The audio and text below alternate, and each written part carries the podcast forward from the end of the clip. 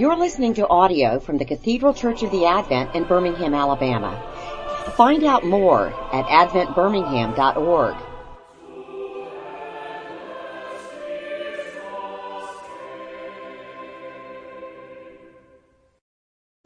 May the words of my mouth and the meditations of all our hearts be always acceptable in thy sight, O Lord, my rock and my redeemer. Amen.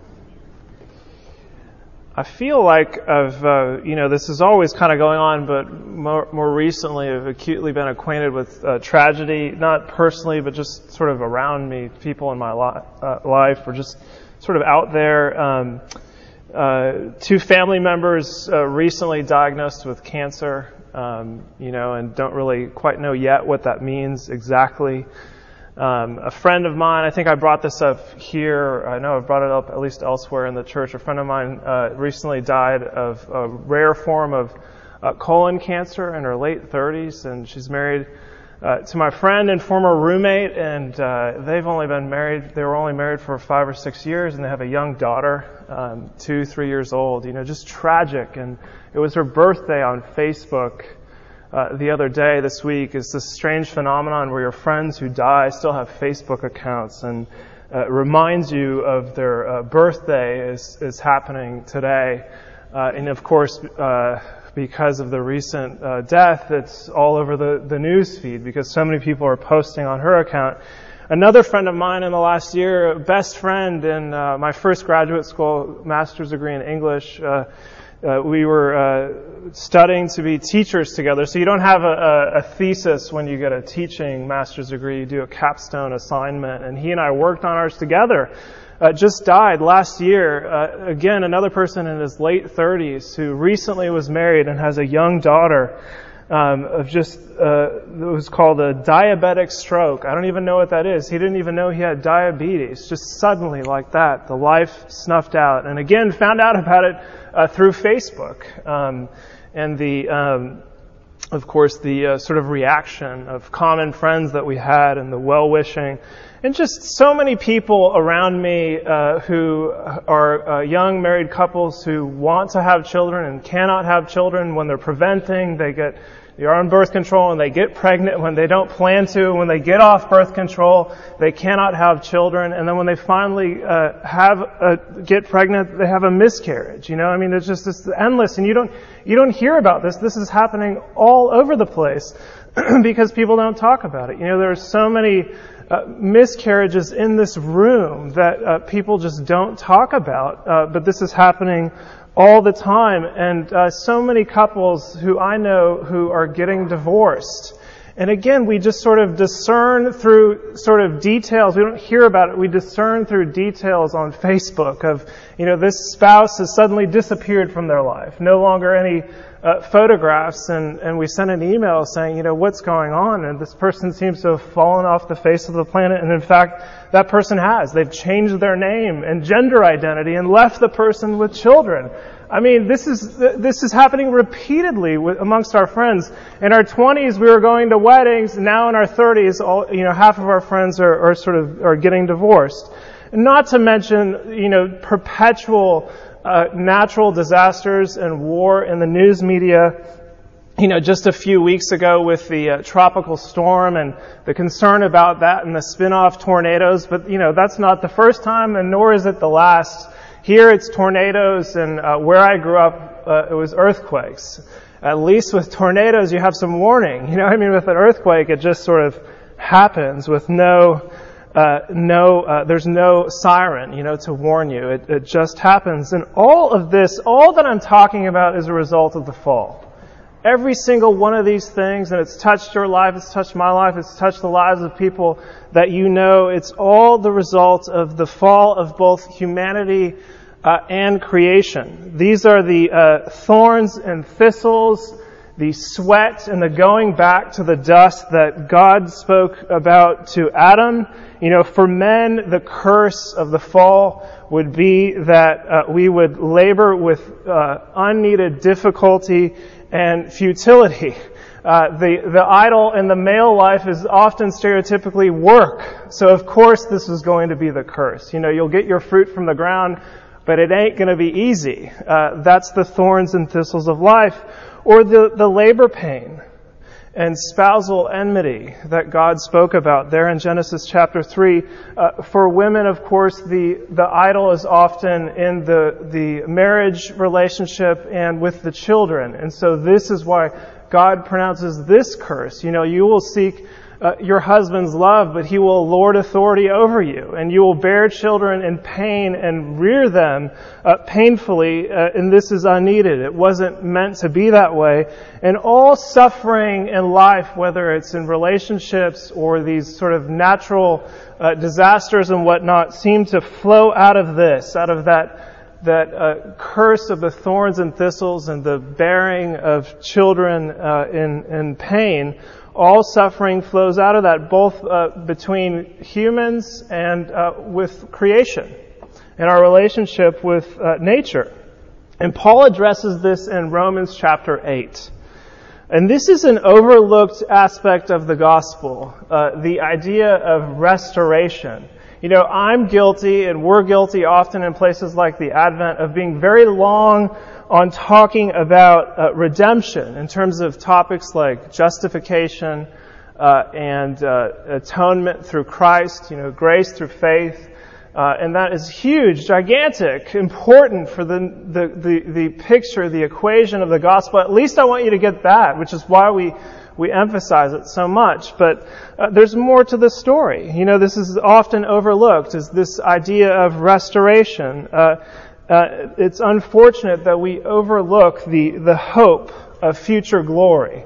All this stuff that I talked about, there will be a day when that goes away. You know, that that, that pain will no longer be there uh, because of the work of God through Jesus Christ for us. Now we experience it, uh, but, but we wait for a future day of glory uh, with patience. In chapter 8, Paul explains this in the uh, first several uh, verses of the passage today that we had kind of connect to the beginning of the chapter where Paul's more so uh, honing in on the topic of the Holy Spirit. But at verse 18, if you want to take a look at the bulletin, you can. You don't have to. You could just listen to me. Um, verse 18, Paul sort of switches uh, to what I'm talking about here. Uh, suffering with respect to creation and ultimate restoration and hope. I'll just read it again for you.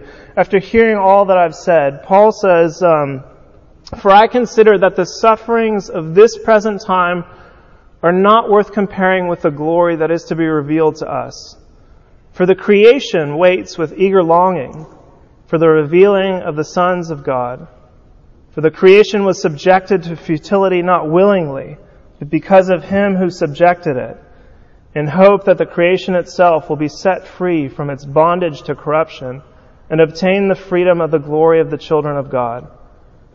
For we know that the whole creation has been groaning together in the pains of childbirth until now. And not only the creation, but we ourselves, who have the first fruits of the Spirit, groan inwardly as we wait eagerly for adoption as sons, the redemption of our bodies. For in this hope we were saved. Now hope that is seen is not hope, for who hopes for what he sees? But if we hope for what we do not see, we wait for it with patience. So he's addressing the suffering, all the suffering that I've been talking about and much more. Uh, there are bigger things, you know, that, that happen than even the things that I mentioned. Uh, and, and of course it's so easy to get distracted by that and, and not to realize that, uh, there is something better up ahead, uh, or to know about it intellectually, but not to, to, to allow it to sort of set into our hearts and to have hope that there is a better uh, day for us to come. And we eagerly, with creation, he says, he personifies creation in this passage. Isn't that beautiful? It's not just us. It's not just us who are eagerly uh, anticipating that latter day, but also the whole created order. The entire universe is, is eagerly awaiting this day where uh, creation will no longer be subjected to futility. Um, and uh, we cannot hope in the sort of things that we see today that are beautiful. And you often hear people talk about, you know, uh, I get spirituality by going out in the mountains or whatever, you know, fill in the blank, you know. And Paul's addressing that. He says you can't get your hope in that thing that you see. Actually, there's something even far better up ahead that. Uh, uh, that you cannot see yet. Uh, and so meanwhile, we must wait for it with patience. And the gospel uh, gives us hope through Jesus Christ and a better state of affairs that has been revealed uh, through the announcement of this day uh, to us to come. And we have similar visions of it elsewhere in Scripture. You know, consider the best place to look. The best place to look, Revelation. Uh, chapters 21 and 22 in particular give a vision of uh, the new heaven and earth. And this is elsewhere in Revelation itself and also throughout Scripture, but uh, most pointedly there at the end of the Bible, the Bible ends not with a sort of uh, uh, you know French cinema ending of depression, right? You know, I used to live in France, and all French movies end except for Amelie uh, with a sort of like quizzical kind of question mark. The Bible doesn't end that way. The Bible actually has a happy ending of a new heaven and earth, and there God will dwell with humanity, and there will be no more sorrow, death, and pain but all things, all things will be made new. That is to say, will be restored. And the river and tree of life will give their water and fruit freely, free for the taking, no longer laboring in futility in the thorns and thistles, but there's the water, you know, you don't need to take the bacteria out. You can just drink it from the stream, and there's the tree of life, eat its fruit. And of course that's talking about Jesus. And there will be no more darkness uh, but light. And darkness is this pall of all that suffering and death and turmoil and cancer and depression and divorce that I'd talked about. No more, but only light and hopefulness. Uh, and there we will see finally God face to face. Or you can consider Isaiah. Isaiah talks about this too. Uh, there will uh, no longer be predator and prey, he says. Uh, no longer will uh, predatory animals or people prey on other animals or people. The wolf shall dwell with the lamb, and the leopard shall lie down with the young goat, and the calf and the lion and the fatted calf together, and a little child shall lead them. The cow and the bear shall graze. Their young shall lie down together, and the lion shall eat straw like the ox. The nursing child shall play over the hole of the cobra, and the weaned child shall put his hand on the adder's den. They shall not hurt or destroy in all my holy mountain, for the earth shall be full of the knowledge of the Lord as the waters cover the sea.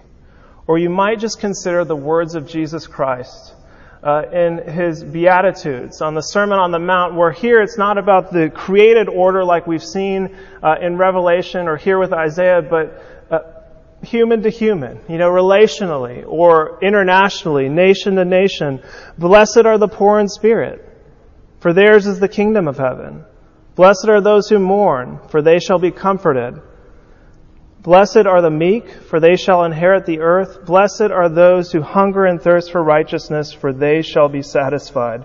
Uh, you know, now it seems really bad uh, but all that will be flipped, all of that pain will be flipped on its head, and uh, the opposite will be true. All will be, be made right, reordered, and brought to justice, or provided with peace and purpose, and not just us, but also uh, the whole created order. Meanwhile, as Paul explains, we experience suffering here and now. Uh, you know, we know, we have this knowledge, and this is the difficult part of the Christian life is to know this intellectually, right? Uh, but to, to, you can know that intellectually and turn around and, and live a minute later as if you didn't know it, you know, because the heart really rules the life. And you know, maybe this is true for you. Maybe uh, you feel what I'm talking about in terms of your work or vocation or wherever it is that you find meaning, even if you're retired. Uh, maybe there are times when you think, you know, what is it that I'm doing exactly? And I, I, hate my job and my boss, or I just feel sort of meaningless. So maybe you have fulfillment in work, that's great, but so many people don't, you know, I mean, who just sort of go to the cubicle under the fluorescent lights and hate it and just, you know, can't wait for the, you know, work 50 weeks a year and can't wait for the two that they get off, you know? Um, or maybe it's health. Uh, if it's not now, it will be for you and people you know. You know, you, uh, all the people at your dinner table, only one of them eventually will live longer than everybody else. You know, at, at your dinner table, all of us will experience most of everyone else at that table dying, you know, because of uh, because of health concerns and illness and disease and cancer. Or maybe for you it's mental health, uh, depression, or just sort of a constant state of feeling alienated by life, or uh, needing, wanting to find love in relationships and a family, and just feeling like uh, it's sort of a constant armistice between you and everyone in your family, or maybe you're single, you know, can't find the compatible one online, or maybe it's a, a struggle with uh, addiction or lack of self-control. Or maybe a searching for identity. You know, so many people trying to find identity and things that ultimately lead uh, to sort of futility and not fulfillment. Or maybe discouragement by uh, present political situations and human authority. Or maybe it's been a natural disaster, you know, a flood without flood insurance or whatever. Something has struck in your life. The gospel addresses all of these things, whatever it is for you. All will be redeemed and restored. Let me give you one image of what this might look like exactly. And this is just one. You know, listen to this story uh, and allow it to be a symbolic substitute uh, for whatever uh, needs you have that need to be eternally restored. I'm going to tell you the, the story of the song Amazing Grace. Um, do you know that song, Amazing Grace, that's so often sung? is uh, written by a guy named uh, John Newton. Uh, and um, I've recently come across this several times. Isn't that funny, you know, where you hear a story, it's sort of like providential, that something must be going on. And I first read it in this uh, book called Unapologetic by Francis Spufford, where he talks about the story behind Newton's Amazing Grace. You know, Amazing Grace how sweet the sound that saved a wretch like me. And Spufford says, wretch is actually a very polite word for what John Newton, the 18th century author of Amazing Grace, was. John Newton was a slave trader. He made his living transporting cargoes of kidnapped human beings in conditions of great squalor and suffering to places where they and their children and their children's children would be treated all their lives as objects to be bought and sold and brutalized. Some of John Newton's contemporaries, the ones who weren't chained below uh, decks in their own excrement, may have thought that his profession was only a bit unrespectable. We, on the other hand, recognize that he was participating in one of the world's greatest crimes, comparable to the Holocaust. Wretch, John Newton was a horror, but at least he came to know it. At least he made the journey from comfortable acquiescence in horror to an accurate and therefore horrified sense of himself. At least he learned that something was wrong. An amazing grace is a description of the process by which he began to awaken. And here's the kicker. The wrinkle is that he wrote it before he gave up slaving. He wrote it under the impression that he had already seen the stuff he should be worrying about booze and licentiousness, presumably, and playing tiddlywinks on the Sabbath, and not running a slave ship with a swear box screwed to the mast. In the Holocaust analogy, it's rather as if a death camp guard had had a moral crisis, but over cheating his colleagues at poker, and then continued to come to work stoking the ovens while vowing shakily to be a better person. Yet Newton's guilt, once found, wouldn't leave him alone. It went on gradually showing him dark, accurate visions of himself. It went on changing him until eventually he could not bear the darkness of what he did daily and gave up the trade and ended his life as a penitent campaigner against it. Did you know that, that John Newton wrote that song while he was still a slave trader? We often hear the story and think that he kind of wrote it after. We, maybe we know that history, but he wrote it while he was still in the slave trade and for years. And the beautiful thing about that story is, of course, that he, he came to realize the horror of what he was doing, became a campaigner against the slave trade in England. But here's the most beautiful thing for me about it, is that that is a song that's been owned by the African American church, Amazing Grace, and sung every Sunday. That's a vision of the restoration that I'm talking about. You know, things like that in life that we get a taste of here and now, it'll be like that uh, in the new heaven and the new earth to an infinite degree. You know, whatever it is in your life that's in need of restoration, just like uh, for John Newton. Uh, Paul's final verse in our passage today says, If we hope for what we do not see, we wait for it with patience. Or as he said elsewhere in 1 Corinthians, now we see in a mirror dimly, but then face to face. Now I know in part, then I shall know fully, even as I have been fully known. You know, meditate on these words every stinking day. And this idea of the future hope, this is an aspect of the gospel. Uh, hold in your mind uh, that the sufferings of this world, no matter how horrible, are temporary. My family members with cancer will be healthy again one day. Maybe not in this life, but one day they will. My friends who have died premature deaths will live again. Parents with miscarried children will meet their sons and daughters they've never known. The wind will no longer blow violently and the earth will no longer shake violently, wreaking havoc and bringing about death. And our work and labor and vocation will not be in vain, but have meaning and a sense of purpose the restoration we will know is far better than what we know now. For now we wait and live in light of this confidence with eager expectation. And that's the thing. The knowledge of the future hope that is to come and to live in this present life in light of that knowledge. Uh, that's uh, how we need to live. And I beg you to begin to apply this hope uh, to your present life. Whatever your circumstances are, it's not the end of the story. Amen.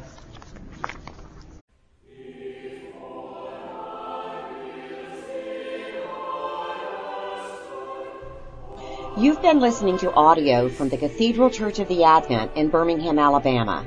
Find out more at adventbirmingham.org.